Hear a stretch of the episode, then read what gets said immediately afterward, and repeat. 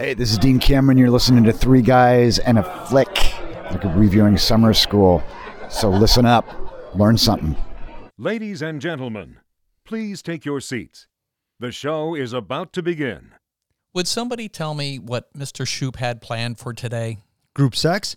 No, that's tomorrow. Today is independent study, right after our mid morning nap.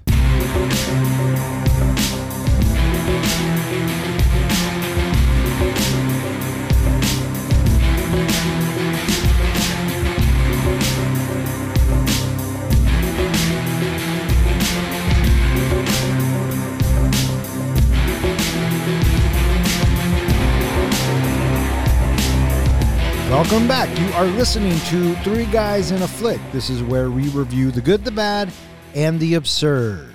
Tonight's episode Summer School. Beware spoilers. Coming to you from the AV room at Oceanfront High School, my name is Don. And to my right, we have the comic book guy, John. Can I call my folks and tell them I won't be coming home? Ever? And to my left, we have the professor, Ken. Hello, everybody. How you guys doing tonight? Uh, Aces, baby. I am feeling great because this movie has gotten me ready for summer. I'm I'm glad you said that because this is kind of like a summery movie. It's in the title. So, I mean, what are you going to do? Tonight we are talking about Summer School. We decided to review this movie because well, well, it was my turn to pick and John, you and I had been talking about summer school for a couple of months now. Really? You know, yeah. Summer school has come up at least once or twice. But it wasn't until we went to Crypticon a few weeks ago and we saw Dean Cameron and Kelly Minter uh, both in this film. We saw them at Crypticon, which was weird because Crypticon's like a horror con, right? Well, it's not so weird if you think about it because they do have a horror sequence in this movie. And who is that horror sequence designed by? Rick Baker. Rick Baker. So it kind of connected up to a horror convention. Yeah, I, I I can see that, and plus both of them were in horror movies independently, which is probably why. So the stars aligned. They were there. They were in a panel. We went and saw it. Summer School takes me back. It's one of those movies that really grabbed my attention back in the day, and I remember seeing it on VHS. I remember wearing the tape out. I remember my buddy Dave and I ironically his name is Dave. Uh, we were Dave and Chainsaw. Th- this movie had a really big impact, and so when we got to go see them, I thought it was really cool. And I personally think that this is a very underrated summer comedy. One of the other great things, and especially the fact that we got to meet both uh, Dean and Kelly, uh, was that Dean was nice enough to do that plug that people heard right at the beginning of the show. Yeah, thank you, Dean Cameron. We really appreciate you. Mm-hmm.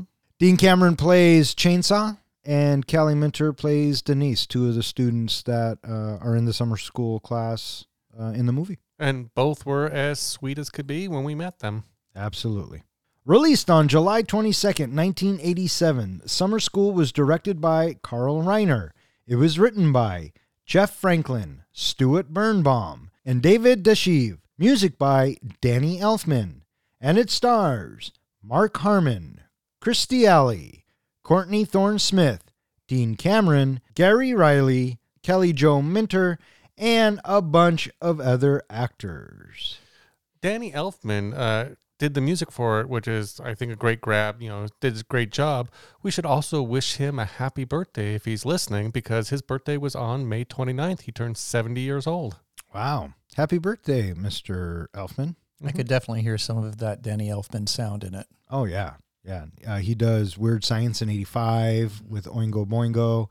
And so, yeah, a lot of that sound kind of carries over as well. Is it wrong that I never knew he was the lead singer of Oingo Boingo? Yeah, a little bit. It's a little bit wrong, uh, especially because you liked those type of bands Yeah. back then, right? Yeah. so, I, I just, I guess I just never connected it. well, now you have. Mhm. There you go. How'd this movie do, Don? Uh, I'm not really sure what the budget was to make the movie, but it did bring in $36 million, and I'm pretty sure that's pretty good for 1987. For a 1987 movie, the fact like every beach comedy type style of movie back then at least had to show boobs at one point to get anybody in the theaters. This movie stuck to just the comedy, and I think it worked. Yeah, yeah, and and that's what happens when Carl Reiner uh, is at the helm. Mm-hmm. You know what I mean? So you know, when we talk about these budgets and you talk about how much money they make, because when you brought that up, and it's just like, you know, the movie money is so different back then because the top 10 movies back in 1987, the number one movie, Beverly Hills Cop 2, 153 million. The number 10 movie was Predator, 59 million. and, and do you know what place this movie ranked? Uh, it was probably like 30, something like that. 32nd highest grossing film of 1987. It's so weird hearing those monies, but you know, it's it's a while ago. It's almost 40 years ago. I know that's crazy, right? It really is. yeah, things have changed. You know, the top grossing was what Beverly Hills Cop two at how much? 153. That's a good opening today. You know what exactly. I mean? Exactly. So So crazy. yeah, crazy. And actually, I think that's like a mediocre opening, probably. So you brought up Carl Reiner, and Carl Reiner, he really is such a storied man when it comes to Hollywood. He has had a long and distinguished history in Hollywood, and he is a rather, I don't want to say prolific, but he is certainly somebody that has had his foot in every aspect when it comes to, you know, making product, when it comes to writing, TV, movies, directing, producing, directing, all of it. He has done all of it. And I have to say that I was surprised mildly that it's just like, holy shit, man, that's Saul from Ocean's Eleven. That's right. And I was thinking that too, um, especially when you get to see him because he cameos in his own movie, which I think is sweet. And I'm like, oh my God, that is Saul. He had a lot of movies that he directed in the 80s. Uh, just before this, he also did Summer Rental, uh, All of Me, Man with Two Brains, Dead Men Don't Wear Plaid, The Jerk, and back in 77, he also did Oh God. Yeah. He originally wasn't uh, listed to direct this movie, but from what we heard at the panel, he read the script, loved it so much, and had some option that he could just pick whatever movie he wanted to direct, and he chose this one. And after you watch this film, and maybe it's just me because I'm watching it with my nostalgia glasses on, but I felt like this film was directed. I guess the best way I can describe it is classically, or and I dare use the word wholesome, but in today's standards and It's very tender. tender. Thank you, Professor. Tender is a great word. Uh, there's a lot of tenderness in the way that this was directed in it, and I feel that it comes across on screen. I, I, I totally agree. Yeah. What'd you guys think of the casting of this movie? I thought it was cast very well. You know, uh, Mark Harmon at the time uh, was just had just left Saint Elsewhere or something, but he was transitioning over into movies. Well, Carl Reiner, I guess, saw him in the uh, Ted Bundy series. Yeah. Wasn't there like a mini series or something? the Deliberate Stranger. Have you ever seen that? no, I have not seen that. I will always equate uh, Ted Bundy and Mark Harmon together because I saw that when it aired on television back in the '80s. Anyways, um, Super creepy. yeah, he uh, he's trying to break out and do film, uh, but as his career would turn out, he's better suited for TV because he's been on NCIS for 20 long- years? yes, Forever. for as long as I've been alive. He's got almost 500 episodes. Yeah, so uh, pretty solid. I thought he played a great Mr. Shoop. Uh, it did remind me like he could have been Kevin Costner's younger brother at that time, just the way his hair flowed and Well, or so- cousin maybe. Certainly the characteristics that we get out of Kevin Costner's uh, guy that we see in Silverado. Yes, yes. I was thinking that in Tin Cup a little bit. Sure, Yeah, sure. Originally, Kevin or Carl Reiner wanted a like a famous comedian to play the role of Shoop, but as soon as he saw Mark Harmon, he he knew he was right for this role. yeah. He's very likable in this. Absolutely. Uh, I love Mr. Shoop. And I- I had a teacher that was similar to Mr. Shoop. Not, I mean, he wouldn't let us drink or anything stupid like that. But um, The innocence of him. yeah, uh, Mr. Shoop reminded me of this teacher in high school. And, and I always, you know, appreciated that after after I got out of high school. Uh, Kirstie Alley.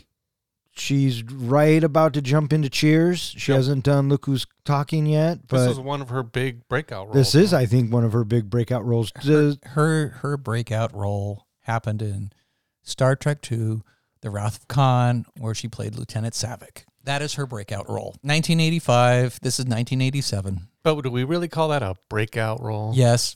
I agree with you, but I'm going to take it a step further. 1984's sci-fi classic thriller Runaway.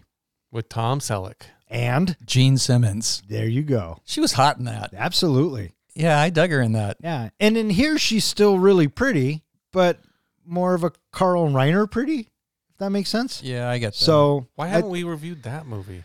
Runaway? Yeah. Because it's not in the helmet. It, someone needs to submit that because I always wondered how could you not just walk away from those little robot things? Oh, that dude, that's a whole podcast in itself. We'll get there. And then you have the all the students, right? And Courtney Thorne Smith. This was one of her first roles, and she really was just about to take off after this movie. right, because after this she gets Melrose Place, hmm and then she's a household name. Yeah, they actually ended up redoing the movie posters. Originally, they didn't put her on the movie poster, but then she started to get famous, and they thought, oh, well, we can ride that fame a little bit, and they put her on the new versions of the movie posters. Yeah. The group of high school students were very um they were very planned, right? Uh, they they all had their their area, their own niche. their own niche, right? And I thought that the casting of these guys was great because they all seemed to generally look like they gelled or they look like they're having a fun time when shit's going on, right? Uh, but easily my favorite two out of them, as I said earlier, uh, were Dave and Chainsaw. Would you guys think of uh, Dave and Chainsaw as characters? They were a hoot. You know, they were very, very likable because they had such snappy dialogue and the way that they would go back and forth in a rat-a-tat sort of fashion. Absolutely. I feel like, you know, I don't want to say if they were the original pairing of these kind of bosom buddy kind of guys, but, you know, they're the, the mold that, you know, we eventually got Jay and Silent Bob and other characters who have, you know, been in other movies. I would have loved to see them carry on in other movies or even carry their own movie. I'm going to agree with you, John, but I'm going to take it a step further. They are the original Bill and Ted, Exactly. That's exactly what I was right? thinking. So, yeah, that's I definitely can see that. hmm I can see that. So, um, yeah, and then the rest of the characters, they all, like I said, and they all blended well um, with each other. If there was a character in this movie, one of the students that was you in high school, who would you say that is? Oh, chainsaw! You were Chainsaw in high school Without a doubt. Larry? Hell yeah, he was fucking Larry. I can see that actually. Absolutely, uh, professor stripping at night and sleeping through class. Well, what the listeners don't know is most of the times when we record these shows, he's not wearing a shirt. That has nothing to do with the pod. what about you, there, tough guy? Who do you, who would you, who would you say you equated with in high school? You know, that's a tough one. No, I, it's not. I would like to say Chainsaw as well, but Julie, when we watched this movie, kept correcting me and saying, "No, no, you were Alan." Oh, Eakian, yes. I would have been the one who was getting the deal going and yeah, puking I, after the I can see that. Yeah, I can see that. Head in the garbage can. Yes. And then Kelly Jo Minter uh, plays Denise, and I thought that she was a great character as well. And she was in A Nightmare on Elm Street five, Yep. and she's one of the only heroines to beat Freddy. And John, we got to take a picture with her at Crypticon. Yep. And we will be posting that on social media. Do you know what time it is? What time is it? It's test time. In our continuing pursuit to crown the master of movie trivia, I have prepared a series of questions related to today's movie. Please wait until I finish each question before answering. How much does Mr. Deodorian win on his scratch off tickets? $30,000. God bless America. It's $50,000. Oh, fucking A. That's what I get for giving up. I thought it was 30. What is Chainsaw's real first name? Francis Gremp. Well, it's his full name, but I'll give it to you. What would I said first name. well? Why wouldn't you give it to me? Because I said He the first said name the anyway. first name. Yeah, but then you finished it up with the last name. So what? and So he's- technicality. He still said What do you the mean? It first name. technically, you asked for the first name. I gave you the fucking first name. What's the name of the high school? Oceanfront. Oceanfront High School. That's what we said. Who is in love with Mr. Shoop? Everyone. Pam. It's Pam. I'm gonna say everyone. We don't know that for sure. Where were Shoop's keys hung the first time they were hidden in the classroom? On the light switch. On the light switch. What class does Mr. Shoop teach over summer? Please be specific. Remedial English. Very good. In the beginning of the movie, what message is the plane towing in the sky? Uh, Who cares? ooh, let's listen to that. Wasn't it Will You Marry Me? No, it was a very important message. What was it? Tan with bod butter sun spread. Oh. I've seen this movie a number of times, gentlemen, and I never knew that. I had to Thank pause it to read you. it. Yeah, thank you for making me dumber. What color is Chainsaw's cap? Yellow. Nice. During the exam, what was the first section the students had to complete in 20 minutes?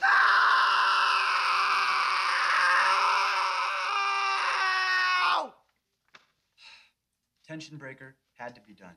Math and English. Well, it was just an English course that they took. So English. Reading vocabulary. Oh. Who is always sleeping during class? Larry? Larry, very good. In which room is the summer school class? the art room. I don't room, know. Room 43. Oh. Who got the best grade on the, the exam? Pam? The guy who spent six weeks in the bathroom. I'll give it to you. It's Jerome. What movie poster is hanging over Chainsaw's bed? I think uh, over his bed is Night of the Living Dead. I'm gonna have to deduct a point from you if you don't get this. If it's if you're thinking it's Jaws Jaws, 2. 2. it's not over his bed. It's to Jaws- the right because what's right next to that is Jaws 3D. 3. Oh, okay. 3D. That's right. The only poster I saw was Jaws 2. Oh, there's one that's next to it that's over his bed. Okay. Where does Anne Marie come from? Italy. France. It's Italy. How old She is keeps saying grazie. Yeah. How old is Pam? Uh, you're tw- she's older than I'm going through the conversation. She's 16. 16 years old. Very good. What company does Denise write her complaint letter to? Oh, something about bad hair, fashion hair, something like that. That's close. He, she hair products. That's what it was. And for the last question, what score did Jerome get on his test? 96? 95. 91. Oh. So you both were close. I believe Don got the most answers correct this round, so that would put you two in a tie. Wow, that come I'm so shocked. Mm-hmm. On the last day of school before summer vacation, physical education teacher Freddie Shoop is preparing for a vacation to Hawaii with his girlfriend Kim. Vice Principal Phil Gills hands out paper slips informing several underachievers that they must attend summer school for remedial English. This includes easily distracted Pam, nocturnal Larry, a male stripper, football jock Kevin, pregnant Rhonda, geeky Alan Eakian, dyslexic Denise, intimidating Jerome, and two horror film obsessed underachievers, Dave and Francis, aka Chainsaw. The teacher scheduled to teach the class, Mr. Dodorian, wins the lottery and immediately quits. So Gill seeks out an emergency replacement among the teachers still on school grounds, but each manages to evade him, guessing what he wants them to do. He finally corners Shoop, blackmailing into taking the job or lose tenure. I'm curious, did either of you growing up have to go to summer school ever? Uh, I went to driver's ed during the summer. Does that count? Mm, that's not really making up for anything. Yeah, I never had to go to summer school to make up for anything. How about that? How about you, Professor? I failed my science course in high school. And in order for me to be able to graduate, I had to go on this two week hike along the Olympic Ocean. Uh, it was an Olympic Ocean Trek, is what it was called. And so for two weeks, I went along the ocean coast. And traditionally, it is a very gorgeous time. For us, it poured the entire time. We had three days where there was a little bit of a break in the rain. And one day we had an afternoon where it didn't rain at all. The rest of the time, it just rained. It was miserable. That doesn't sound like summer school. But it was it, he had to do over the summer, and it was to make up for Yep. something that happened in school. what about you? Did you ever have to do summer school? In elementary school, uh, I had really bad allergies, and I don't think they were diagnosed at the time. So I kind of was like a Larry. I slept through everything. I they'd always go find me somewhere hidden, asleep somewhere. Uh, and because of that, I actually had to go to summer school one year to make up for missing all of reading class. Yeah, well, I mean, shit. You play, you pay, Mhm. right? So this movie opens with a catchy Danny Elfman tune, and uh, it's your typical opening to a comedy, especially in the 80s. And we are introduced immediately to our cast of characters. And really, the whole plot of the story is just thrown out there, right? I almost felt this was a little bit like a Breakfast Club opening, or like you said, traditional 80s kind of high school opening. That we kind of, as we're doing like this montage of all of them, hand, you know, someone handing out those little slips and everything, we're getting to see each character kind of in the wild. Yeah, and I think that the the song that's playing is fun.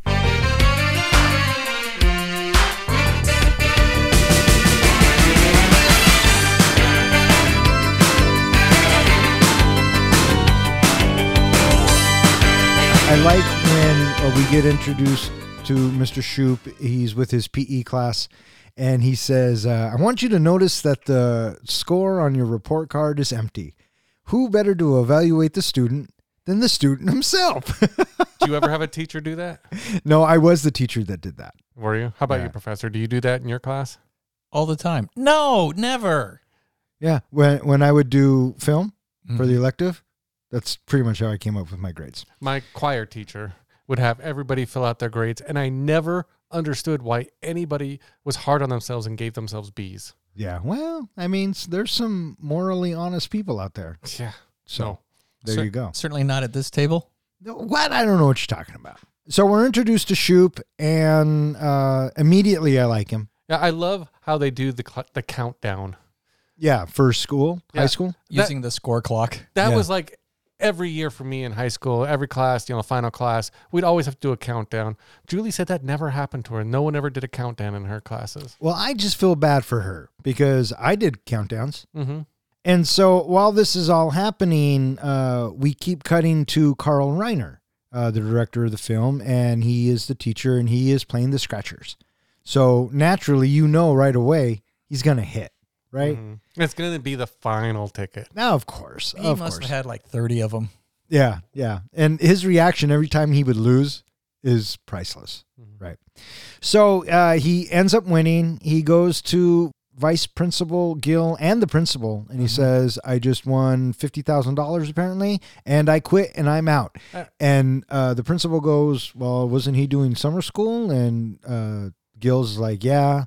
And the principal was like, Well, don't look at me. You're in charge of summer school. Go figure this out. Well, I love how Gil says something to him along the lines of, you know, people have won a million dollars in the lottery and gone back to work the next day. They're friggin' morons. I love that, just that from Carl Reiner. because I think I would say the same fucking thing. Yeah. Although fifty thousand then is like a hundred billion now. So there you go. Right. Mm-hmm. So Gills has to run out and find a substitute uh, to take over for Dodorian's summer school class. And you get that bit where they're cutting back and forth. Uh, Shoop and his girlfriend are packing, trying to get out before Gills gets to him, and he's watching him. Right, he knows what's happening because he sees Gills running car from car to car, saying, "Can you teach summer school? Summer school?" And I like the one teacher's reaction. Wait, wasn't that remedial English? And Gills is like, "Yeah." And he just takes off. Just floors it. Yeah. As you mentioned, Shoop is trying to get everything packed, and he eventually just says, "I'll meet you at the airport. I'll take a cab." And it was Wonder Mutt that gave him up. Yeah, well, what was gonna what was gonna happen with all the uh, luggage that was in, in the car? I don't think he cared at that point. He just wanted to get the hell out of there. Yeah, and so uh, Wonder Mutt gives him up, and Gills finds him and says, "You're gonna teach summer school, or I'm not gonna grant you tenure." I had never heard of tenure being granted at a high school level before. Have you? No, Professor, have you? No. I tried to look it up, and I guess it sometimes does happen. Maybe it happened more in the 80s, but that's mostly a university thing. Yeah, well, I got a better question for you. Who cares? It's part of the plot. We needed we needed a motivating factor for uh, Shoop to have to do this course or teach this class. And I like what he says. Shoop says this is blackmail, and Gil says we like to call it school spirit. I thought that was a nice, classy little comeback. hmm So I like how it follows immediately afterwards, where Kim decides, "Well, I'm going to go to Hawaii without you."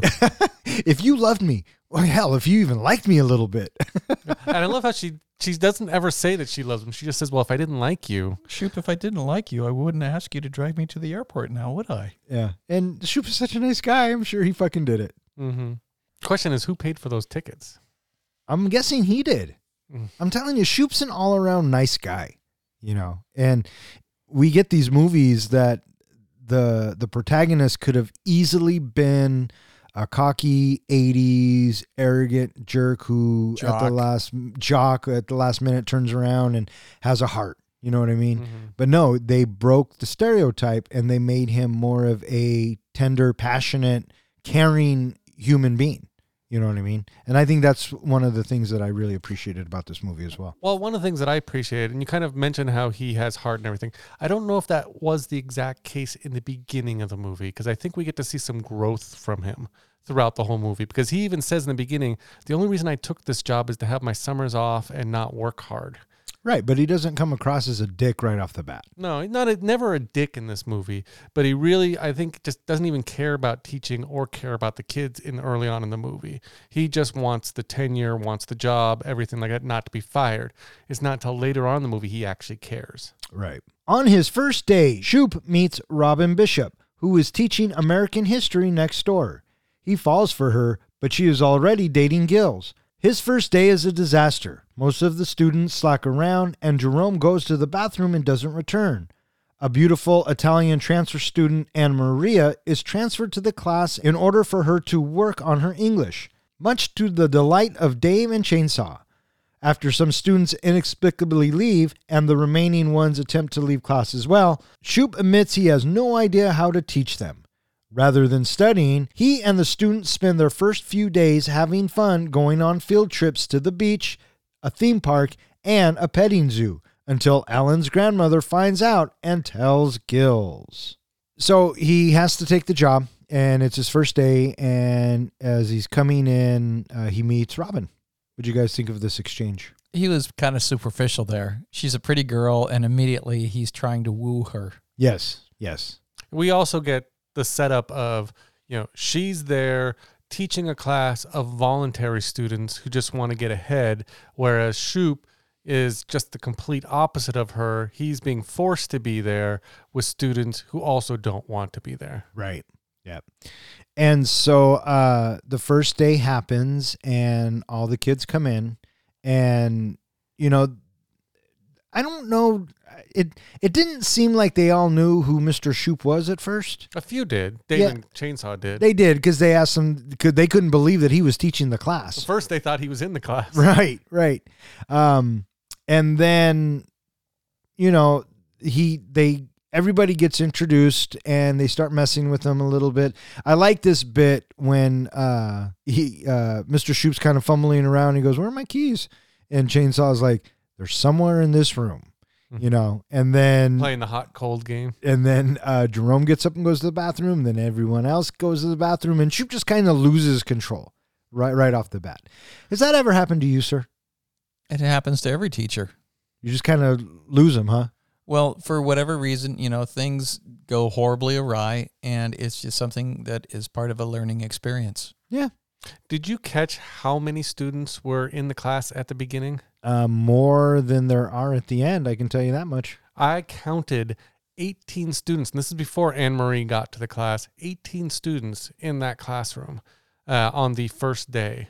At the end of the movie, when they actually take the exam, or actually it changes when they start making their bargains with Shoop, it goes drops down to eight, not including Anne Marie. Yeah.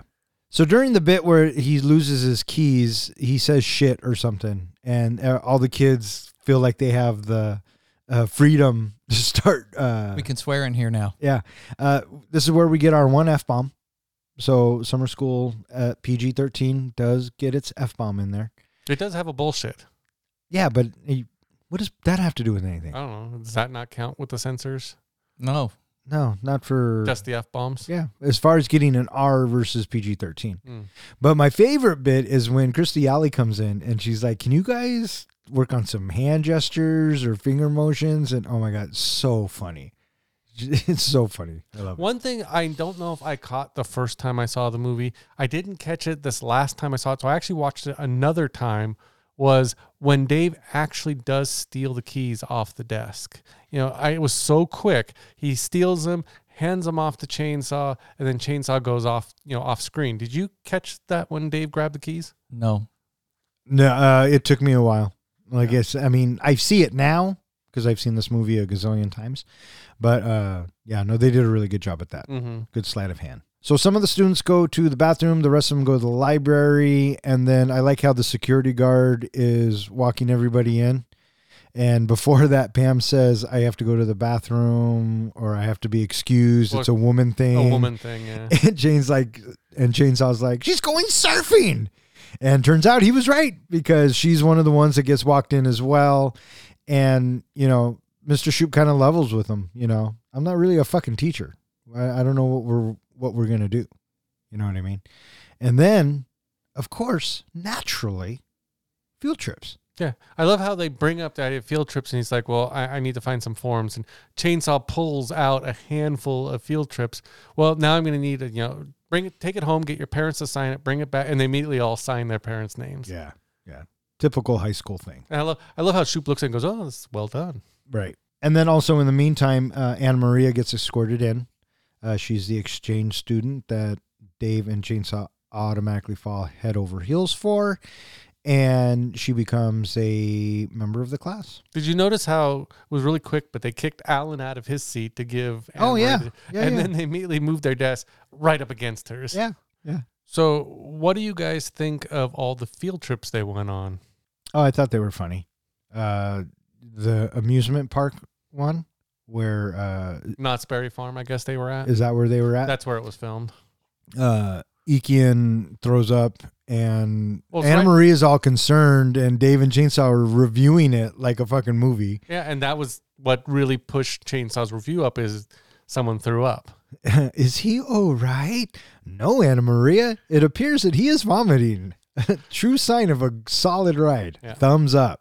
I did like the um the fact that they go on the go-karts and I kept thinking, who lets a woman who's like 9 months pregnant in one of those go-karts? 1987, sir.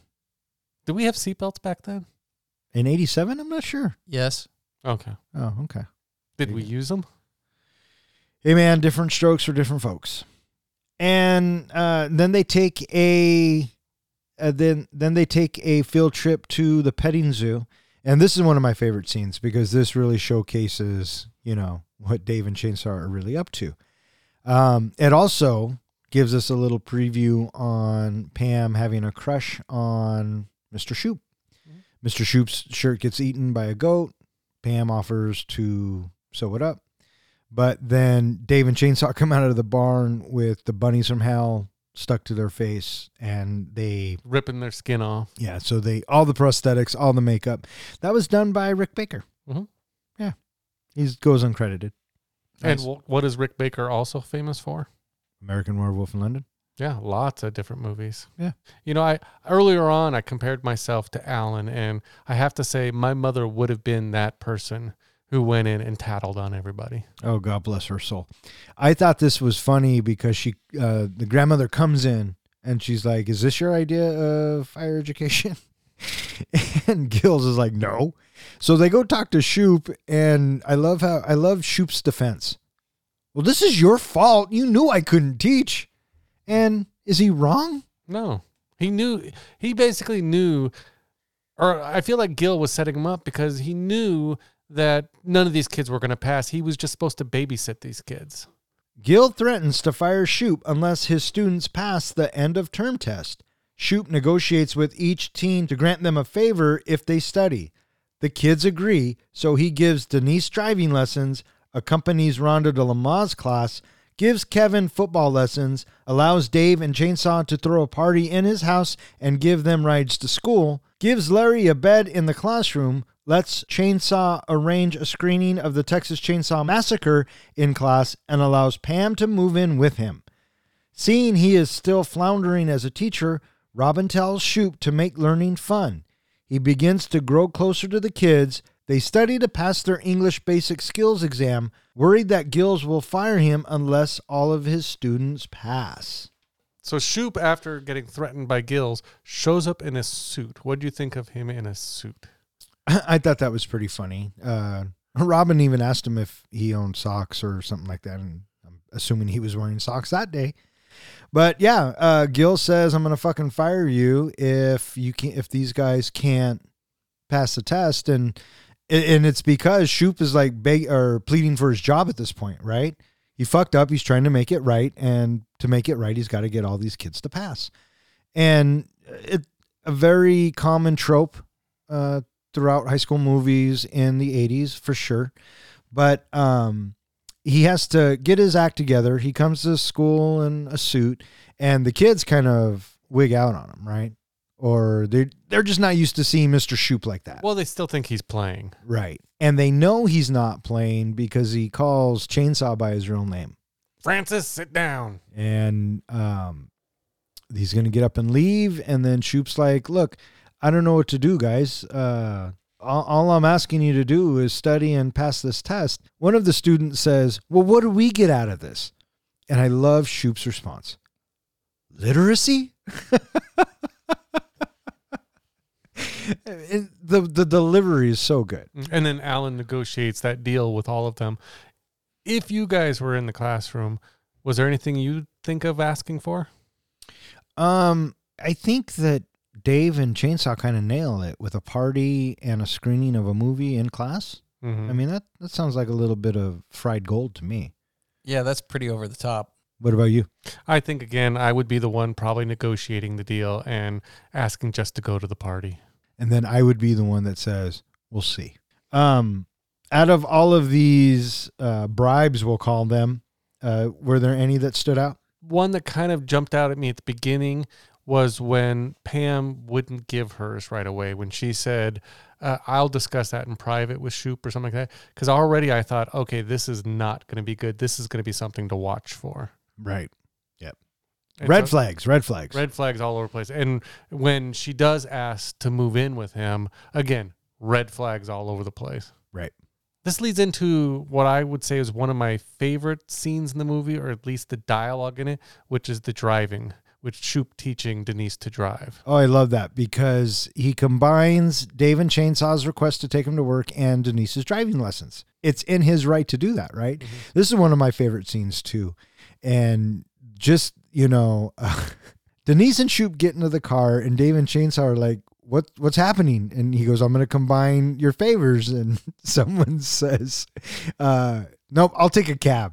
it's so funny just because they do not want to get in the car with Well, Denise. They took uh, driver's education with her, Right. and so they know how she drives. Right. And then uh, as soon as he gets them into the car and the whole, can I call my parents and tell them I won't be home ever line? So good. I also like was it uh, at one point uh, she slams on the brake or something happens, and uh, Chainsaw makes the comment, "I'm sober." um, you told a story to me, uh, I think at Crypticon. Uh, actually, told it to Dean uh, during the panel about your own experience driving with your children. This scene always stuck out to me because after Denise, uh, they stop or whatever, uh, Mr. Shoop says, okay, that's good. We're done. Both Dave and Chainsaw throw up their hands and say, we live, right? And so teaching my three kids how to drive, every time we would get somewhere uh, safely or not wreck anything, I would throw up my hands and say, we live. And I got that from summer school and because, you know, it was a very big part of my growing up. And Dean actually chuckled at that story. Yeah, well, it's a cute fucking story. How Mhm. could you not? And what's your other favorite line from that? The one where it starts off with why, you know, Oh, when Chainsaw says, I'll drive. yeah. Chainsaw, you've been drinking. No, it's cough medicine. Check out this phlegm. Save the phlegm. You're not driving anywhere. I'll tell you something, and this is fact. You know why so many drunk drivers get in wrecks? Because they don't learn to drive drunk. Fact. Alcohol kills brain cells. You lose one more, you're a talking monkey. And I've used that one on many occasions That as well. that I can see you using that one. Yeah. Now it's the party at Shoop's place. Fourth of July party. Um, what'd you guys think of this bit? That was crazy. I would never go for that. That's the one thing I think that I don't know if it, it holds up because I don't think we can do a teacher with students and alcohol kind of scenes these days without people going, "Oh, the wrong kind of movie." Yeah, uh, yeah, I, I agree. They uh, definitely were pushing the envelope back then. I remember going to parties in high school and none of my teachers were there, let alone throwing it. You know Mhm. what I mean? Growing up, I never really got an opportunity, surprisingly, to go to parties like this. But my brother, What? my brother, who was an athlete and very popular, he went to parties like this all the time. And he went to one that was actually a few blocks away from our house. And on Mercer Island, uh, or as we called it, Poverty Rock, there were two types of police officers. There was the ones who were by the book and just, you know, wanted to bust high school kids. There was another one who was very friendly to the high school kids and really cared about them and didn't want to see them get in trouble. He was lucky at one party. He was sitting by a doorway when the police started to bust the party. And the ones who really wanted to bust the high schoolers came in through the front door. He was sitting by the back door, and this person grabs him by the shoulder and yanks him out of the door into the backyard. And it turns out to be the nice officer who asks, How far do you live from here? He goes, A few blocks. She goes, Get your ass out of here. And he got to run all the way home. Well, there you go. So they're having this party, and you know it's they're doing fireworks, and somehow they light Shoop's couch on Well, fire. it's not somehow. I love the scene that Dave lights. I don't know if it's a giant Roman candle or I what. think it's a Roman candle. And Yeah. he throws it like a stick out the back door. And Wonder Mutt. And Wonder Mutt goes and fetches it and brings it back and drops it right next to Dave on the couch. Yeah, yeah. And then uh, what Chainsaw says, they have the cantaloupes, and he goes, "Okay, enough safe and sane. Let's get dumb and dangerous." Yeah, I did that right before the couch. Yeah, I, I've said that many a Fourth of July as well. Mhm. So There's another little moment that happens right before Pam goes in to find Shoop in his bedroom, and she kind of starts to make the moves on him a little bit. uh, Definitely some flirting going on. was it cringy? It was a little cringy to me. And I don't think back then it was cringy because, of course, we were younger than Pam when we saw this movie. Well, that's a good point. But nowadays, looking at it, thinking this is someone's daughter, that she's supposed to be only like 16 years old. She even makes the comment of, "Well, you were just dating a 21 year old, and I'm 16, and you know that's not much of a difference." It's just I- weird to think about. I didn't find it cringy because he didn't go for it at all. Yeah, I- Right. I, I, you know, just the temptation factor. I think. I thought this scene was handled with class because Shoop stops it before it escalates. Yes, he excuses himself from the situation. Because he knows, Mhm. right? He's not dumb. And I like the way they handled that. They handled that with tack where it could be a fucking red flag and you could be like, oh man, now the movie's ruined. But no, I think this bit still holds up today. Yeah, they never take it too far, which is nice. Yeah. Yeah, awkward feelings never get necessarily blatantly exposed. Right. Mhm. Right. Feelings do get hurt, but that's the price we pay with the game of love. I love also this is the first time. I mean, first of all, Larry I think had the actor who played him had the best acting role because he slept throughout the whole movie. But this is where we first time we actually get to see him wake up and run off. Yeah, because he's sleeping at Shoop's and he figures out what time it is and takes off. Mhm. Yeah. Just just a little just a little uh, inkling of what Larry has been doing. Mhm. This also gives us a bit where Denise and Eakian kind of have this friendship. They start And- bonding a bit. Yeah, until Eakian throws up everywhere. so, but you know, it's nice to see that the class and the everyone were starting to come together. Rhonda and Kevin are starting to get closer. This is also the scene where we have our first death in the movie. Oh, of the goldfish. The goldfish dies. Yeah. Yeah. You're not going to call this a goldfish enough movie? It kind of is a goldfish snuff movie, I guess. What, but what, what do you only mean? You matters- guess either. it only matters when it's a puppy. Ah, so all other life doesn't matter. No. Oh wow. Okay, you heard it here first, folks. Yeah, I don't get phased, you know, when you know John Wick kills like thirty people, but if someone kills John Wick's dog, it it just bothers me. Yep, all the always going back to John Wick with this guy. Fuck you gonna do? Well, it's because you know we're so much alike. Ooh, you and the dog? Shoop is arrested covering for Chainsaw and Dave after they are found in possession of alcohol. He calls Robin and she and Gills to bail him out of jail. Gills then inadvertently exposes his true self to Robin when he states he cares nothing for Shoop or his students and she overhears, causing her to storm off. Larry loses his stripper job when he is found out by his aunt and his mother, who go to the club where he works. The students make more demands on Shoop. He throws an English book against the chalkboard and, after listing his sacrifices to grant them favors, quits his job in anger. His students start feeling guilty and scare off Shoop's dull replacement with a series of gory stunts reminiscent of the Texas Chainsaw Massacre. While Shoop mopes on the beach, Wondermutt loses his toy Bob in the ocean surf. After the students find Shoop on the beach whilst eating ice cream, they ask him to return and he accepts. So we now know that during this thing that Robin and Gills are kind of dating and Shoop's, you know, Well, it's an early relationship. yeah, I wouldn't I wouldn't say he's jealous, but you know, you can tell that he really likes Robin. hmm And um And he can't. He doesn't understand why she would date a dick like Gills. right. And I I like the line where Shoop looks at him and goes, "You're a heterosexual." A very good one. Yeah. When I first saw this in 87, I'm pretty sure I didn't know what that meant. So, and then uh, it's just a normal day, and Dave and Chainsaw are on the beach drinking, Screwdrivers.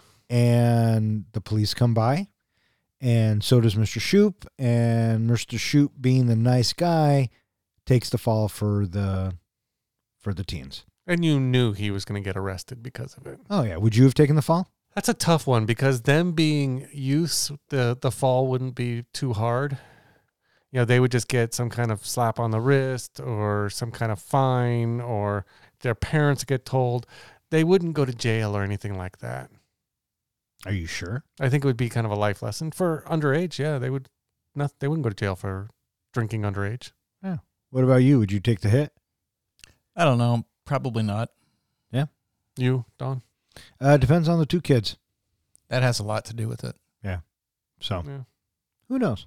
But yeah, he ends up taking the fall and gets arrested in his shorts, uh, no shirt, and roller skates. and he goes to jail. And so he calls uh, Robin to come get him, but Gills intercepts. And it turns out they were going away from the weekend. Going But, some wine drinking thing. right, but they come and they bail him out, which I thought was a cute, cute scene. I love how uh, Shoop has an earring and she's like, Is that uh, some new jewelry? I made a friend. Right, right. And so Gills and Robin go off to wine country, and Wonder Mutt and Shoop share peanut butter, jelly, and finger. And so Shoop has this great idea to go meet women and goes to a strip club, a male strip club. hmm Yeah, I didn't quite follow that. I, lo- I love how he obviously he's done this kind of thing before that he's pretended to be, you know, a playgirl. Uh, was it a Playgirl magazine. from Playgirl magazine? And they're like, I don't want to do your survey. Oh my gosh, it was so funny. But I couldn't help but think of Mark Harmon as Ted Bundy, Mm-hmm. And, and, kind of so- preying on these women, right? Yeah. But there was a reason to take us to the strip club because this is where we get to see Larry. And we figure out this is why Larry's tired all the time. Right. And he kind of talks to Shoop and he says, you know, if you could go back then with what you know now, wouldn't you? Yeah. And you're 18 and you know all this. Yeah. And well, he's 17 because he says, don't Oh, tell that's right. anybody or they he get him fired. But um, I love how Shoop says, God, I hate that kid. Yeah. You know what I mean? Well, I love how he also says something along the lines of, it's all downhill from 18. And what does Shoop respond with? Ah, but what a ride. What, what a lovely ride. Right. Next, we have the classroom speeches that they start on. Who do they admire most And why? and why? Yeah. I liked uh, Dave and Chainsaws. They talked about Rick Baker, right? Yeah. And do you notice that the other one mouths while the other one is reading? Oh, I never noticed that. Yeah, it's very sweet. and uh, the very, very, very, very, Very. very, very. Look, it's a hundred words, and I love Dave's response. Hundred words right on the nose. You can count it. And this is kind of also where we get a inkling of Denise's dyslexia Mhm. or that there is a problem because she won't turn in her paper and she just kind of makes it all up. Yeah, my first thought was when I saw this, she just doesn't know how to read. Yeah. I didn't click dyle- dyslexia right away because she mentions that uh, she was mugged and they stole her money and homework or something like that. they were looking for money and homework. You know, Pam gives a little speech. that she doesn't admire anyone because she doesn't want to be boxed in or something like that. Right, right, right. A- After the speeches are done, Pam shows up at Shoop's place. And it's time for Shoop to grant her wish. She wants to move in. Yeah. Red flags all over the place. Yeah, definite red flags. She mentioned she was a good cook, so that would have been tempting to me. The fact just to have the good cook, but and and I think that the way that Mark Harmon plays this role and the way we have gotten to know Shoop, I think his heart was in the right place. He was really just trying to help. And again, what could make this scene really creepy and weird, the filmmakers go a different direction and her family's out there, Exactly. you know, well, even saying it's okay. Even before seeing the family, and she talks about how she her living situation is just so bogged down, and she just lost her couch and everything. Did you catch too that he said, "Okay, you can stay here until you f- make other arrangements." So this is Oh, not yeah. a permanent thing. So he made that very clear right right then and there. Oh yeah, very temporary. And he was actually hesitant to do it, but Mhm. again, she laid the guilt trip on him. Everyone else got their wish. Mhm. So, what are you going to do? But I think having the family right there, the whole family right there, and they're all like okay with it. I think it made it less weird. Yeah. Yeah. So, But you notice that wasn't her parents. That was her brother, brother and sister-in-law, and all I that took it as their parents are dead. oh maybe So, uh surfing accident. could be. Yeah, uh, Great White. And then we cut to uh, the screening of the Texas Chainsaw Massacre. which I will say I appreciate may a hundred percent more because when I first saw this movie, I had never seen Texas Chainsaw Massacre. But thank you to your son TJ, I have now seen it, so I knew exactly where we were in that movie when we saw the the screening. When did you see Summer School? God, I saw Summer School. I think when it first came out. So it took you from 1987 till 2020 to see the Texas Chainsaw Massacre. To see the original, yeah, the first Oh. one. Oh wow! Uh, I'm pretty sure this movie, Summer School, inspired me to see the Texas Chainsaw Massacre because I was like 13 at the time, so I was prime age. when we went to the summer school panel, uh, Dean, who plays Chainsaw, mentioned that originally they were supposed to uh, feature the movie Freaks because I guess the writing of this movie and the characters in this movie were allegories for the characters in the movie Freak or Freaks. So now I have a desire to go see that movie. Yeah. So I'm gonna have to check that one out. Yeah. Have you ever seen Freaks? No, I don't think so. Have you? Mm-hmm. What'd you think? It's a weird watch. Is it? When Yeah. you when did you see it? Oh, a bunch of years ago. Oh, but, wow. But I got to say, it is right up. It is right up the alley of uh, Barnum and Bailey Circus stuff. Ah, gotcha. That's kind of what I th- was thinking last week when we were talking about The Greatest Showman too. So they screen the movie, and then after it's done, uh, they get a they get this package, and the letter that Chainsaw wrote uh, got everybody free glasses. Mhm. Which you know the power of the pen. So his teaching is getting through. The the kids are starting to learn something, so much so that Denise asks Eakian for help with her letter, and this is where we find out that she's dyslexic because Eakian takes it to Shoop. And, And then Shoop sh- takes it to Robin. Right. And she points out, you know, this girl has dyslexia, you got to get her help. And, you know, it just kind of goes from there. And, I- and all through this time, Shoop is still trying to woo Robin. he is relentless. He is dogged about it. Yes. around this time, we also get Shoop taking Denise for her driver's test, and Dave and Chainsaw tag along because Dave is taking his, or I mean, Chainsaw is taking his driving test as well. What did you think of that whole scene? I thought the moment where she finds out that she passes is a very sweet moment because she can't believe it. And then she gets so excited and she's so happy. She hugs Shoop. Yeah. And, you know, she says, you know, you help, thank you so much. Whatever I can do, you know, to pay you back, whatever. And he goes, ah, maybe see that specialist. And he kind of talks her into it. And he, he kind of, he's telling her that he cares. Mm-hmm. You know what I mean? And in the meantime, Chainsaw's dad doesn't show up, so Chainsaw's got to take Shoop's car. For his driving test. When I took my driver's test, it took everything in me not to put my arm out and say, "You got to have one arm for the babes."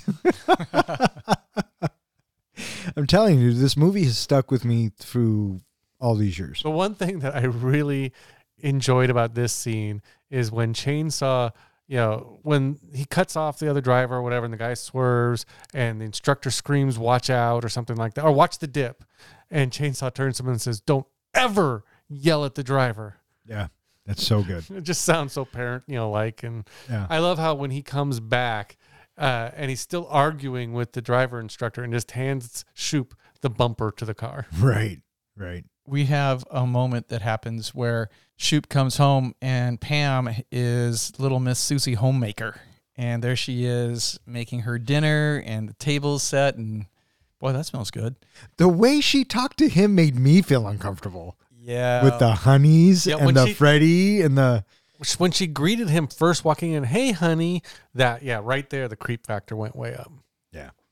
But Robin comes over at the same time, and I love the looks she gives. oh yeah, and just the bewilderment on Shoop's face, like it's not registering that this isn't okay. Or even what this looks like. and and that's kind of what it is too, right? Until they go outside and he tells Robin, "What what's going on?" and she's all, um, "You're playing with fucking fire here, bud." Well, I like how she, you know, maybe it's because she's gotten time to know Shoop, but she doesn't jump to the conclusion of he's sleeping with her. He she jumps to you're just not seeing what's going on. and you're going to hurt her. Right, and I don't think that Shoop has that persona of being the guy who sleeps with them. Mhm. You know what I mean? So. Um, again, it kind of goes back to Shoop being this all around nice guy with his heart in the right place. You know, it just took a bunch of kids to get that heart beating a little bit. Mhm. And he this is the point where we're really still starting to see he cares about these kids passing the test. Right. Right. And so he tells Pam, you know, you got to go. And she's heartbroken, Yeah. but he had to do it. And he used a surf metaphor. Yes. Of course he did. Mm-hmm. Uh, you're the perfect wave, and I'm chop liver. I'll go find somewhere else to sleep. Mm-hmm. The next day, we are in court. Well, he ta- he goes to school and he tells them, "You're all coming with me to court." Right. You know, Shoop has to go because he got arrested, and he takes the class with him so they can see what's going on. I love the banter between the judge and Dave. Well, even before that, I like the fact that Shoop is no, you know, he's still kind of, you know, trying to cover for the kids, but he's basically telling the truth at this point. It was their alcohol. I was just trying to be, you know, uh, protect them and cover for them. And then, yeah, then it goes right into Dave and the judge. You know Murray from Murray's Liquor. He gives him the ID. yeah, do you have an ID? Uh, I'd like you to show it to me. I'd rather not. I'd rather not. well, I'm gonna suggest you do. you are a black Marine. From Vietnam? The war changes a man. and then after after uh, Shoop is acquitted or uh, you know the uh, charges are dropped, you notice Dave trying to pull his ID away, and the judge has to smack his Smack him with a hammer. Yeah. So after court, Shoop is free, all charges are dropped, but Gills is pissed, right? And he goes, It doesn't matter what the court says. Once uh Kelburn, the principal gets back, you're fucking fired, right? And I all your you. Yeah, and all your kids are gonna fucking fail and be stupid, blah blah blah. But what he doesn't know is Robin is standing right behind him and she breaks it off with him. And she's now probably at this point, and I'm gonna say it, hundred percent on Shoop's side. So the next day, uh, after the you know they've been busting their ass studying this, that, and the other, they've taken some practice tests. They uh, they're doing pretty good. Shoop asks just a little bit more, and this is where the students start to get greedy. They don't want to do it. They No. want they want more favors. Yeah, yeah. And Shoop's line of "I can't believe this greed." I like how he says at one point when they start talking about what new favors they want. Denise wants a car, and and uh, Chainsaw wants a houseboy, and it's just they're they're gone crazy. Yeah, yeah. So Shoop quits. and I love what he says to the class. He says, uh, "You drop out and be illiterate. I'm going to Hawaii and to be tan." And he storms off, you know, and it and it shakes up the kids because I think at that point they know that they pushed him too far. Because well, fuck, he left. You know what I mean? And So- then right after he leaves, we get Gills coming in to teach the rest of the day, and they do the humming thing. Yeah, the humming thing is great. Mr. Gills, I cannot concentrate. I'm going to the library. And so they all get in on it, and it's a fun scene. And it kind of reminded me of the whistle scene from The Breakfast Club, where the Mhm. class uh, unites in solidarity. Um, but yeah, it, it's a cute scene. And Gills threatens them and says, You guys act like psychopaths tomorrow, and we'll see what happens. One thing I didn't mention earlier, but it's this next scene that we really get a Little House on the Prairie reunion. Did you notice that? Well, considering I never watched Little House on the Prairie, I'm going to go ahead and defer to the professor. The uh, substitute teacher, she is a teacher that is sometimes on Little House on the Prairie. She was Almanzo's sister, who was the teacher in the beginning of the series. And one thing I have forgotten is the actor who played Kevin. He was also on Little House on the Prairie. He played Jonathan's son. So we got a little Little House on the Prairie reunion. Cool. So Gills is walking in the substitute, and as promised, Dave and Chainsaw step it up a bit. What do you think of Denise running out covered in the blood and just, you know, her acting of don't go in there? Yeah, that was good. That was good. I got to ask you a question. What time do you think they all got to school that morning? Because that takes some time. You know? I mean, those were some pretty elaborate setups. yeah, they were. And what is Eakian doing in the fucking locker holding the books whilst the metal bladed in his head? I don't know. That didn't, I mean, come on, guys.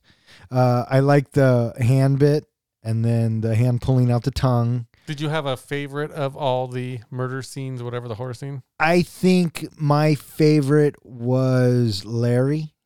He was sitting in the cot Pulling out his guts. pulling out his That was a intestines. good one. And then the second one would be Shawnee Smith with the eraser in her Was mouth. that a ruler or was it a racer? It yeah, a it was ruler. probably a ruler. Yeah. Yeah. I thought that one was good too. What about you? I don't know. I, I liked, like you said, Larry, I think with his eye out and everything. Uh, I also liked Anne Marie in the background hung on the wall. Yeah. That looked fairly realistic to me. I thought Anna Maria looked really good. I also like Pam with the uh, slit through it and the Yeah. and the spitting blood. The Yeah. blood like pumping throughout that neck wound too. I guess Rick Baker actually came in and did those. Yeah. So now, did you know that Carl Reiner purposely had that scene filmed on Halloween? No, I did not know that. Yeah, he planned it for Halloween so that all of the actors could then wear those costumes to their Halloween parties that night. Oh, look at Carl Reiner being Very a thoughtful. guy. Yeah. And so, uh, you know, they scare the substitute away and they tell Gills, we want Shoop back. And Gills is like, he fucking quit. Why would he want to come back? You guys drove him out. And, They go and find him on the beach. and Well, right before they find him, this is where I think the most heartbreaking scene of this entire movie happens. yeah, Shoop is down and out, right? And Wonder Mutt just wants to play and be his best friend. And Shoop throws Bob and Wonder Mutt loses him. Yeah, he loses him in the surf, and you can just see that. You know, I think some of the best acting in this movie is from the dog pouting about his lost best bud. Interesting. And so, um, yeah, they go to the beach, they find him, and he accepts. Shoop and his students then begin preparing for the final test in earnest, and even Jerome, who had gone to the bathroom weeks before, returns.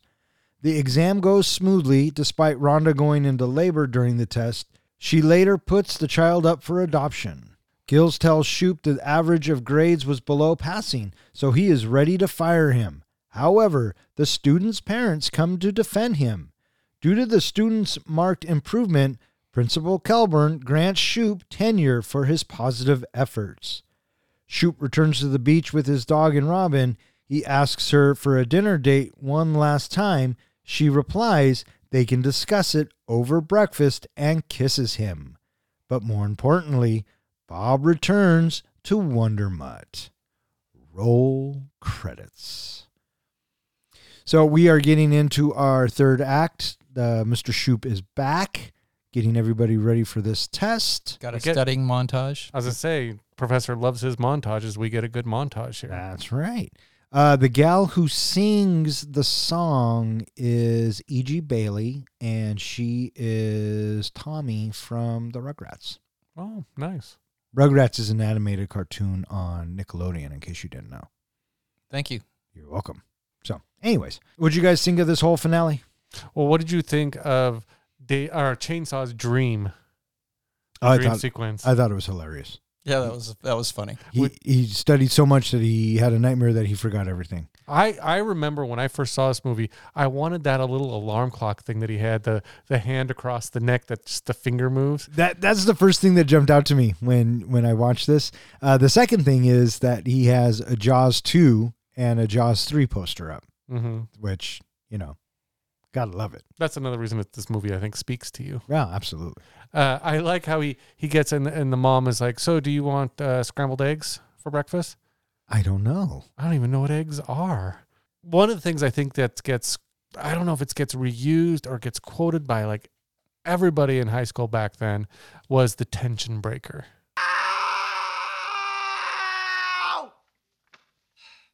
Tension breaker had to be done.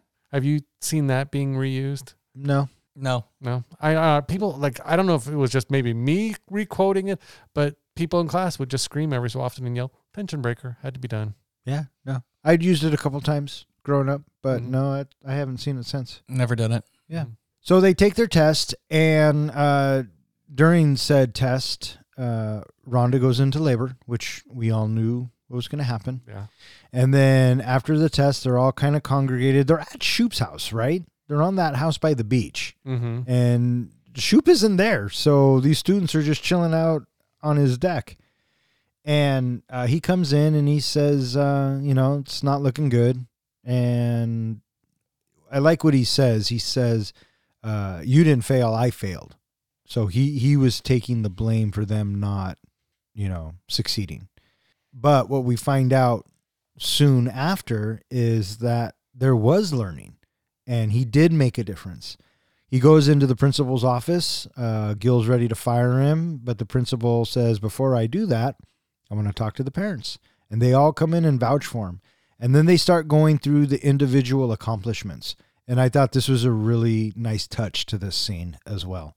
Not everybody passed, but everybody improved. Didn't they and I think that was that's so important. Didn't they say something like each one of them average altogether they went up about 125 percent Yep. from Yep. the original? Or like Denise, who had always skipped the test, got a 35 or something like that. Right. And Kevin gets back on the football team. Dave passes. Chainsaw fails. Alan's back in the family. I can't believe you did that, you asshole. You know, and then naturally Pam gets the highest The uh, second score highest. outside of the guy who was in the bathroom. Yeah, who got it? Jerome, who got a 91. Yeah. And so because of this, Shoop gets tenure and Robin. Well, this brought up a question for me. Shoop gets tenure, but isn't technically Shoop the gym teacher? So it's not like he's going to go back to teaching English and teaching these kids again. He's now got tenure to be the gym teacher. Well, after summer's over, he gets called into the principal's office and he said, You did such a good job at English, you're now an English teacher. That's what I, I was wondering if maybe that was a possibility because I didn't understand if what you know tenure. I don't. I don't know. Yeah, why does it matter? I don't know. I didn't care. Yeah. Okay. because it's a it's a nice little uh, bow on the story and it's wrapped up nicely and it's a happy ending. Well, the happiest ending was that Wonder Mutt got Bob back. Yep. Bob came back to Wonder Mutt. Because even you know earlier on, Shoop had tried to cut the head off a doll to make a new Bob, and no, Wonder Mutt was not falling Failed. for that. Failed miserably. Oh, and you knew it was going to. Mm-hmm. You knew that shit was never going to work. Mm-hmm. So, yeah, there you have it. Summer school. One thing that I had not heard, uh, but Dean brought it up at the summer school panel, is that in early 2012, Adam Sandler's production company, Happy Madison Productions, has signed on to do a either I don't know if it's a remake to this movie, a reboot, whatever. Uh, but they are talking about remaking the movie. So we may get to see another summer school down the road here. I understand why you would remake it because it's one of those movies that hasn't been touched yet, you know, and since we're remaking everything these days. Uh, however, that being said, I'm going to take it a step further. With Adam Sandler and Happy Madison behind the wheel, fuck, take my money. I'll go see it. Well, I thought it was interesting that uh, Dean said, you know, he had said that it's happening in an interview and everything, but he also said during our panel that he doesn't think they need to remake it because it was so good the first time. But Well, I- of course he's going to say that. yeah. Uh, but I agree with you. Adam Sandler could do a great version of this movie. And if he brings back some of these people, either for cameos, things like that, I think it'll be a lot of fun. Yeah. Speaking of high school and you know English classes, either of you ever have to read Lord of the Rings? Oh, fuck. And now it's time for John's. Precious moment. This is the point in our podcast where I take whatever movie we're reviewing and compare it to the greatest movie series ever made, Lord of the Rings. So to start off with, Frodo. Frodo is Freddy Shoop. Both characters are initially reluctant to take on their respective journeys, but eventually rise to the occasion and demonstrate bravery and leadership. In the end, both characters emerge victorious, having accomplished their respective goals and grown in the process. For Samwise, I chose Wonder Mutt. He's the one who's always there to support and comfort our main hero, Shoop. Mr. Shoop also has qualities of Gandalf and Aragorn. He's both a leader and helps to put each of his students on the right path. He's even seen as willing to put himself in the line of danger to protect his students, just as Gandalf protected the Fellowship from the Balrog for the greater good. The greater good. Chainsaw and Dave would be my picks for Merry and Pippin.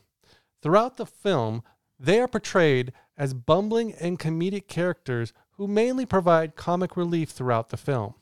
Like Merry and Pippin, they have a tendency to get into trouble and make mistakes, but they are also loyal to their friends and willing to help out when needed. Also, like Merry and Pippin, they are somewhat underestimated by those around them, but ultimately prove themselves to be valuable members of the group.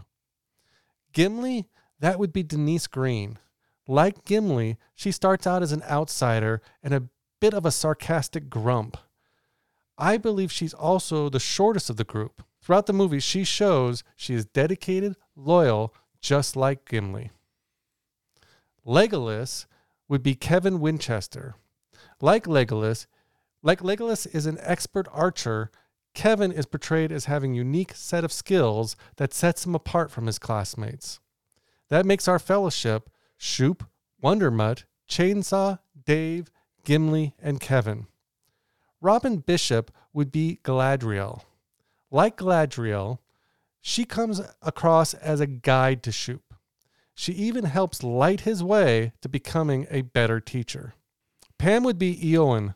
While she's crushing on our hero, that love is not returned. In the end, she stands tall on her own. The closest analogy I could come up for Alan is Theoden. Like Theoden made decisions in the best interests of his people, Alan is the one who works out the original deal with Shoop for the favors granted. Larry would be Treebeard. Slow and mostly inactive in the beginning, but later he's more active and helpful in achieving the end goals. Jerome, he'd be my pick for Gollum. Early on, he makes it apparent that he only cares about himself and keeps to the shadows, or in this case, the bathroom, for most of the movie. Sauron the White? Well, that would be Vice Principal Phil Gills. Both characters initially appear to be on the side of the protagonists, but eventually he reveals himself to be working against them. He also serves as our Sauron in this movie, as he spends the majority of the movie working against Shoop, trying to control Shoop, and attempting to destroy his world by taking away his job and denying him tenure. So, what is the precious? What is the one ring? In summer school, the ring is represented by the final exam. It's a powerful and all consuming object that threatens to consume the students and prevent them from achieving their goals. It's also something that must be faced and conquered in order for the students to succeed, much like the One Ring had to be destroyed to save Middle Earth. At first, the power of the exam is overpowering and unconquerable in the minds of the students. Its influence is something they each have to overcome. And there you have it, my comparison between Summer School and Lord of the Rings. Bring on the grades. All right, what do you got there, tough guy? So, uh, what was Robin again? Robin was Galadriel because she lights the way. Looking at this, I think that the one standout that I liked was Treebeard because he's slow moving, just like Larry is pretty much asleep a lot. I thought that was really nice. Uh, I, I think that uh, Merry and Pippin, that's spot on. The uh, the Gollum being Jerome Watkins, yeah, okay. So I think I'm going to give this a B. Not too bad. The parallels were there. Uh, I did like the uh, Gollum bit and the Galadriel bit. I thought that was good. Uh, yeah, not too bad.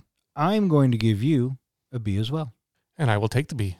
That's not bad for a summer school grade. And that was John's. precious Moment. All right, what do you guys think? You guys ready to rate this flick? I think I'm ready to rate this flick. John, are you ready to fl- rate this flick? I'm ready to take that test. All right, uh, Professor, how do we do our ratings? We do our ratings on a scale of one to five fucks. Five fucks is a movie that we think is cinematic gold. A one fuck movie is a movie where you see it and you're done. You just have really no desire to ever see it again. You saw it for whatever reason. You're gonna you're watching it, and that's it. You're one and done. Or in other words, we just don't give a fuck. All right, who wants to go first? Would you like me to go first? Are you done hearing from me yet? Well, I feel like I've been doing most of the talking, so one of you two clowns can go first. I'll go first. All right. But before I go, would you like to predict my score? Oh, sure. Let's give this a shot. Um, you really didn't have anything too negative to say, but I definitely don't think you like this as well as the other popular 80s movies. I think you were going to give it uh, four solid fucks. Is that your final answer? That's my final answer. Okay. Summer School, a classic 80s flick about a group of misfits and their future at risk.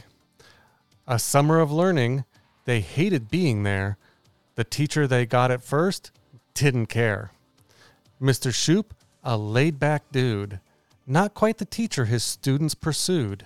But as the days went by, they began to see his unconventional ways were actually the key.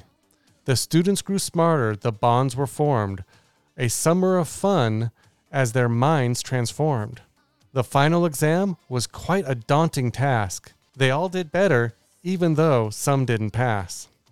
So if you're looking for a movie with lots of heart, Summer School is a good place to start. Chainsaw and Dave have lots of pluck, so I'm giving Summer School three solid fucks. Three fucks from the comic book guy. I gave you more credit than you deserved. You or me?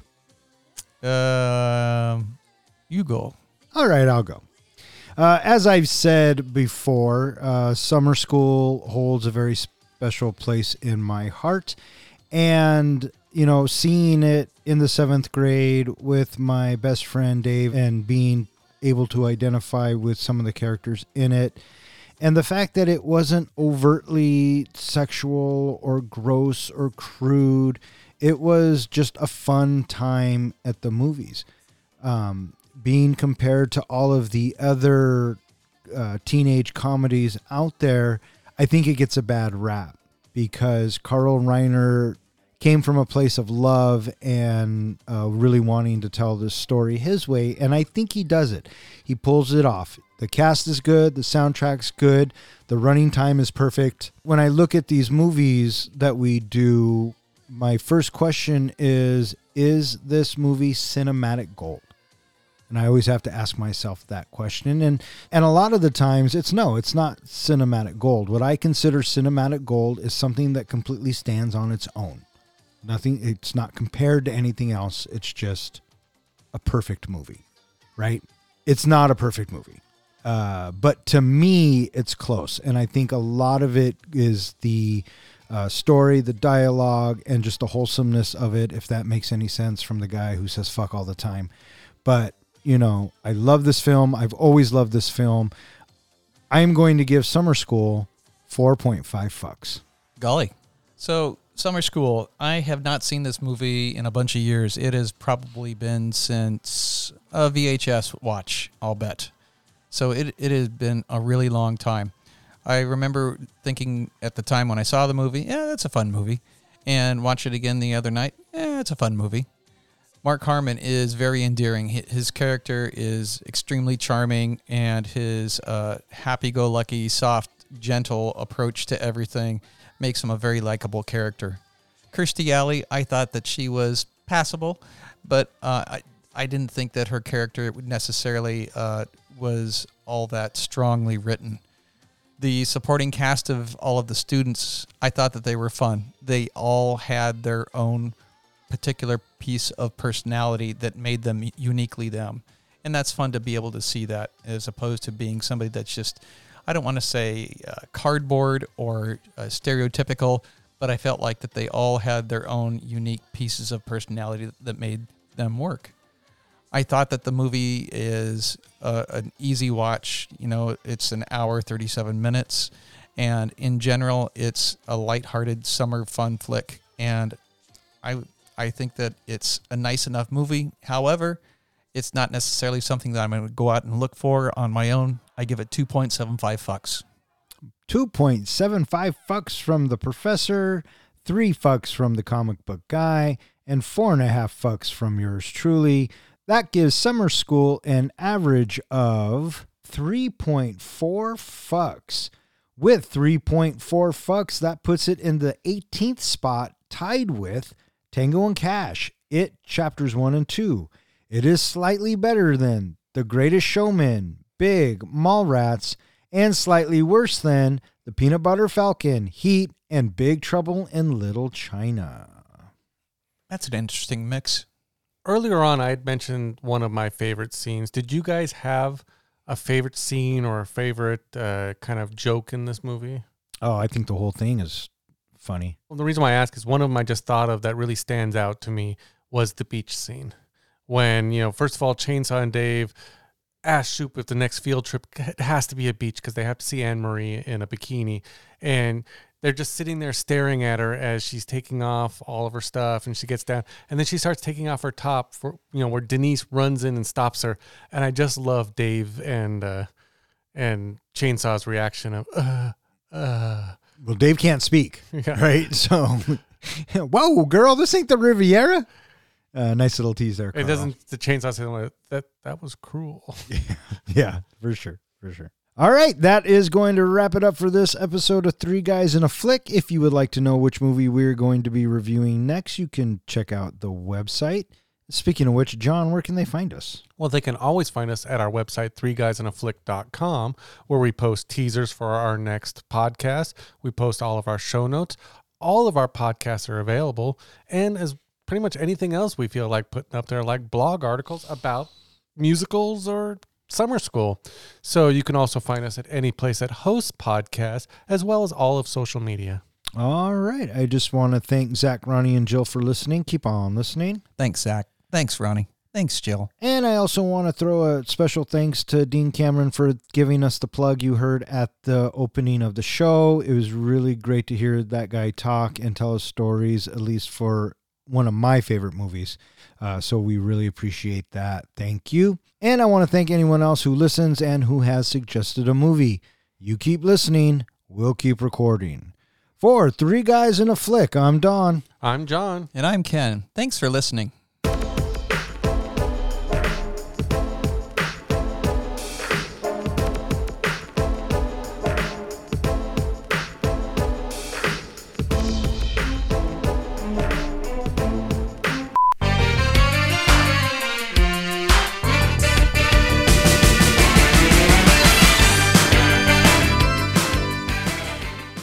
Mr. Shoop had planned for today. And sound like a teacher. Oh, for fuck's sakes! Are you gonna do Or a that? vice To, are you gonna do that throughout this whole fucking thing? Yeah, I am the producer.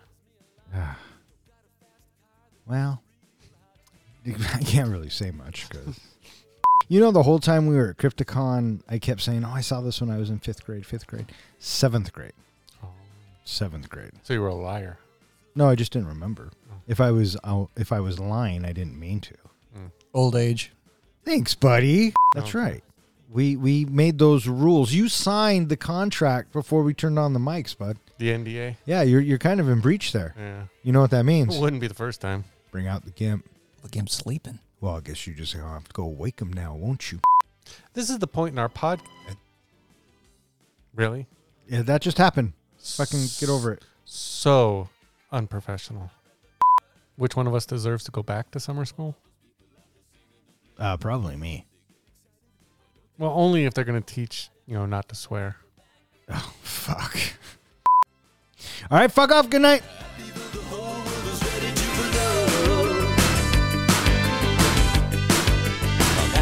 I made it through another day. When I pick up the phone, I still remember what to say.